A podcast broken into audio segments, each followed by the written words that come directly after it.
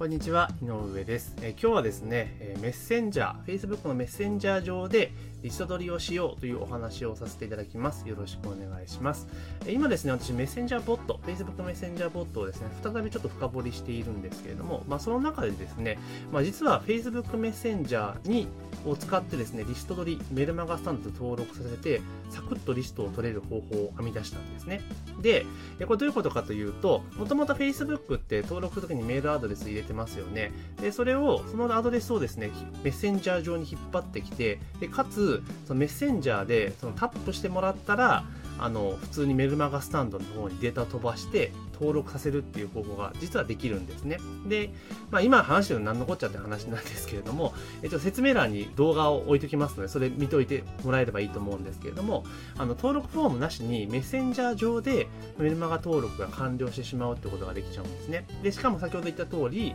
Facebook に登録してるアドレスを引っ張ってこれるので、これでいいですかっていう形で、それをタップしてもらうだけでもう登録ができちゃうっていう結構荒技な手法でリストが取れるっていう形なんですね。で、これ何がいいかっていうと、全部 Facebook 上の、まあ、仕組みでやっているので、その飛ばしても外部リンク扱いにならないんですよ。ということはどういうことかというと、自分の一般投稿であったとしても、あの、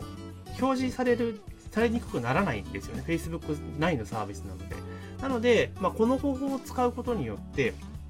結構ですね、その今もう広告かけないとリスト取れないっていう形になってますけど、ま、もちろんその方が早くていいんですけれども、ただ広告使わなくても、まあ、この方法でいけば結構リスト取れるんじゃないかなというふうに今思っています。なので、まあ、この辺はですね、結構今実験をしていますので、またですね、ちょっとうまくいき始めたら、えその進捗状況等々をシェアしたいと思いますし、ちょっとその仕組みちょっと知りたいよっていう方はですね、メッセージをいただければというふうに思っております。というわけで今日はですね、リスト取りにメッセンジャーを使います。メッセンジャー上でリスト取りをしていますというお話をさせていただきました。この音声は以上です。ありがとうございます。